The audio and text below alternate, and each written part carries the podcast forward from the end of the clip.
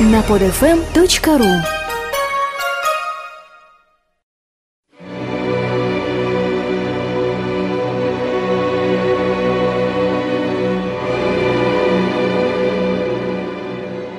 Выстрел в министра.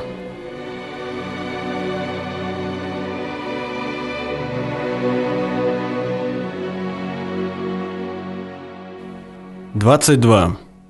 Эту цифру нужно запомнить. Может пригодиться. Например, если придется стрелять из автомата одиночными выстрелами. Чтобы добиться плавности нажатия курка, следует проговаривать 22, 22. Или станете вы участником конкурса «Религии мира», а там вопрос «Сколько букв в еврейском алфавите?» Вы, не задумываясь, отвечаете «22». Ну и, наконец, вы непременно когда-нибудь окажетесь в центре Петербурга, позади Александринского театра. И тут же в памяти всплывут две двойки. Именно столько метров в ширину и высоту имеет улица Зодчего Росси.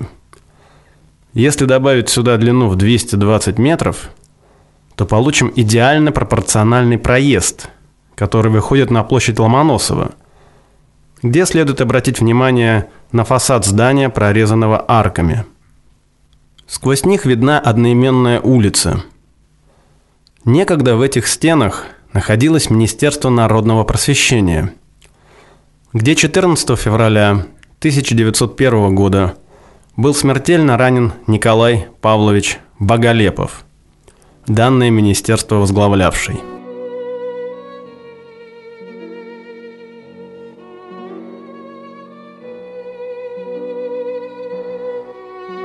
Боголепов.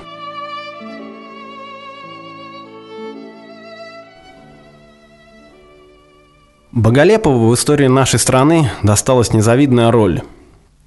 Он был жертвой террориста, а в народной памяти остался как ретроград и мракобес. Потому что не только революционеры, но и либералы моментально навешивали ярлык ретрограда на любого высокопоставленного чиновника – который пытался навести порядок на веренной ему территории. В статье доктора исторических наук Юрия Львунина я нашел весьма любопытные сведения об убийце Боголепова, Петре Карповиче. По свидетельству его сводной сестры Москвичевой, он внебрачный сын владельца хутора Воронова Гута Савельева, который в свою очередь родился от побочной дочери Екатерины II и князя Безбородка – то есть Карпович, правнук Екатерины II и внук Безбородка. Савельев так и не узаконил своего внебрачного сына. Интересно провести параллели между биографиями Боголепова и Карповича. Боголепов окончил гимназию с золотой медалью.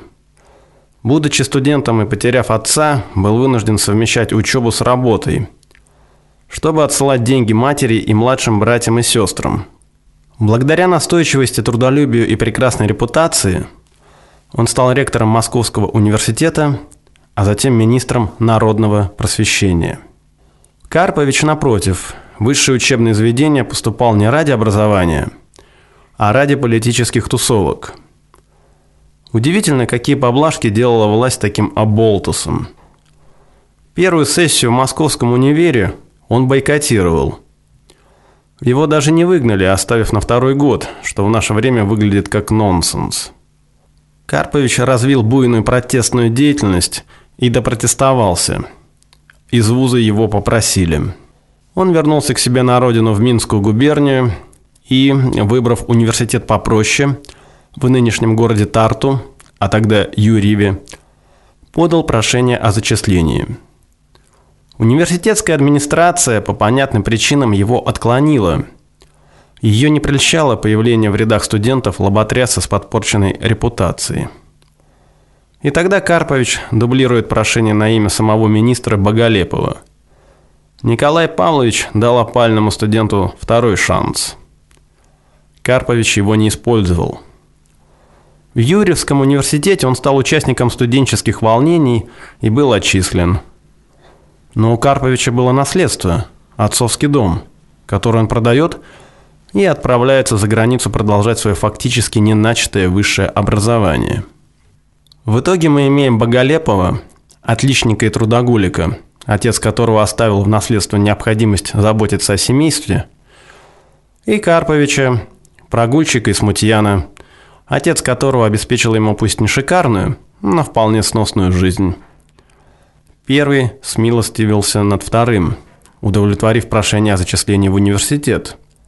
Второй эту милость не оценил.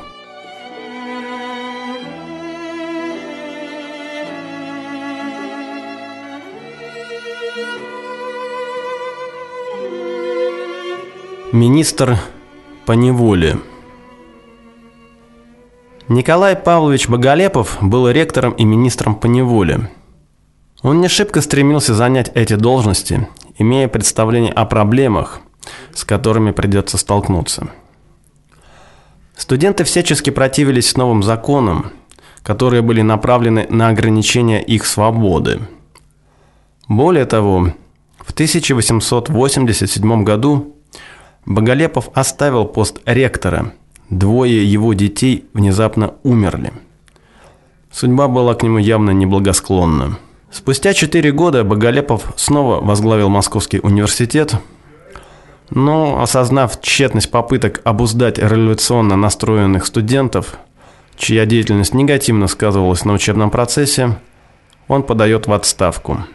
Есть ли надежда, что мы скоро освободимся от этого беспокойного состояния, которое не дает возможности вести правильное преподавание и даже лишает спокойствия, необходимого для собственных занятий, напишет он в те дни. И вот под занавес 1897 года умирает министр народного просвещения Иван Давыдович Делянов. Он предчувствовал надвигающуюся смерть и указал императору на Боголепова, как на достойного преемника – Николай II вызывает Боголепова в столицу и почти в ультимативной форме предлагает ему пост министра. Боголепов пытается отказаться, но это бесполезно. Монаршья воля непреклонна. Надо ли говорить, что Николай Павлович не был на седьмом небе от счастья от этого назначения?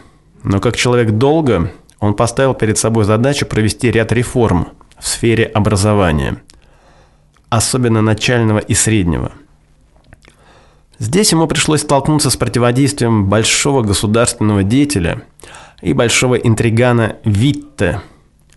Именно Витте был автором злополучных временных правил, согласно которым студентов отдавали в солдаты за дерзкое поведение, за грубое неповиновение начальству, за подготовление беспорядков или производство их скопом в стенах заведений и вне он их. Это формулировка, взятая из этих самых правил. Правила следовало бы назвать «виттевскими», а назвали «боголеповскими», ибо притворять их в жизнь пришлось министру народного просвещения. Он успел это сделать дважды. Наиболее резонансной была отправка в солдаты 183 студентов Киевского университета.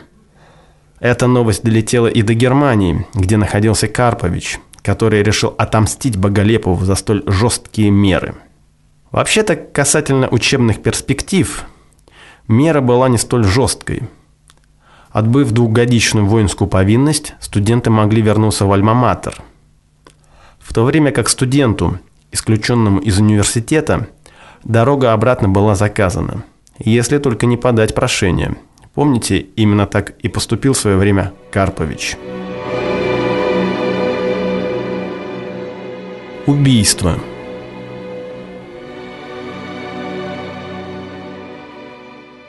Итак, Карпович приезжает в столицу Российской империи, где покупает револьвер, благо товар такого рода был в свободной продаже. Дождавшись приемного дня у министра, Карпович отправляется в здание на Чернышовой площади, нынешней Ломоносова, где присоединяется к остальным посетителям, ожидающих министра. Последний является ровно в час и, согласно заведенному порядку, подходит к каждому просителю. Карпович трясущимися руками сует ему прошение о зачислении в студенты политеха. И когда Боголепов отворачивается к соседу, Карпович достает пистолет и стреляет министру прямо в шею. тот падает на пол. Его отвозят домой, где он и умирает спустя несколько дней.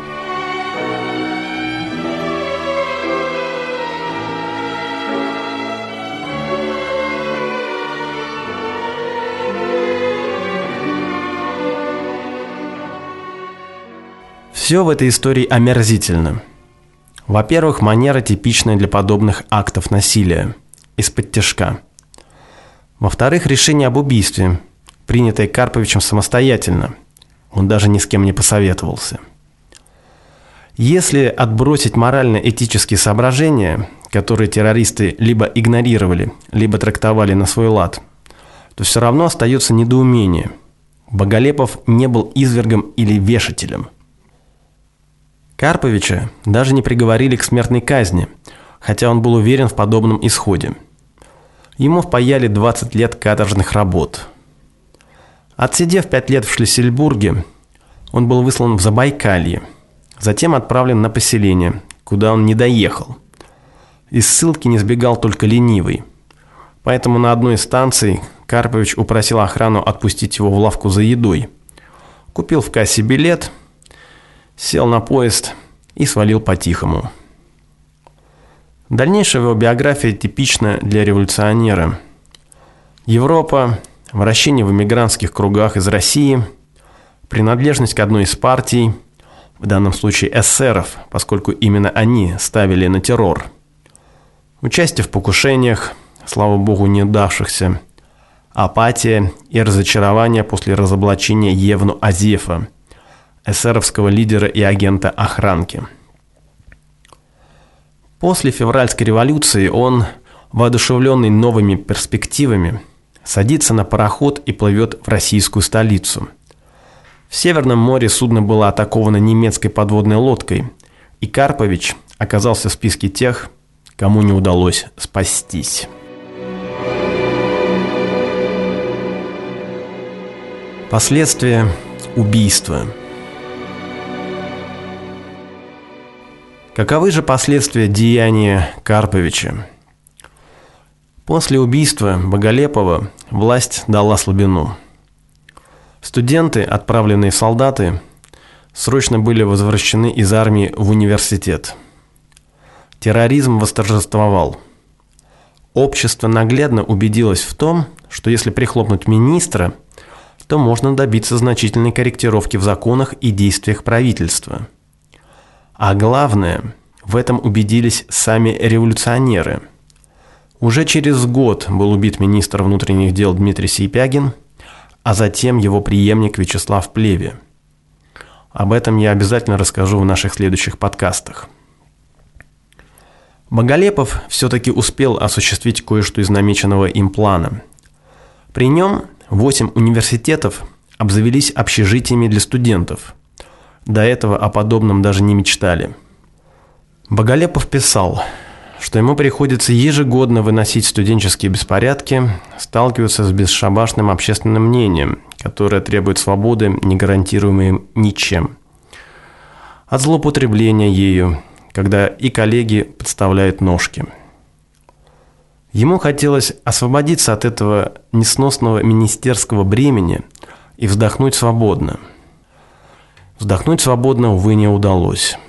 Русские по справедливости считаются очень даровитым народом, сказал Боголепов в своей речи перед студентами Московского университета 25 августа 1886 года.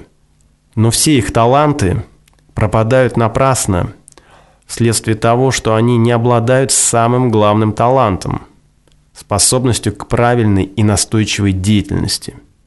Как же вы были правы – Николай Павлович. Вспомните об убитом министре народного просвещения, когда вы окажетесь на площади Ломоносова и увидите здание, прорезанное арками –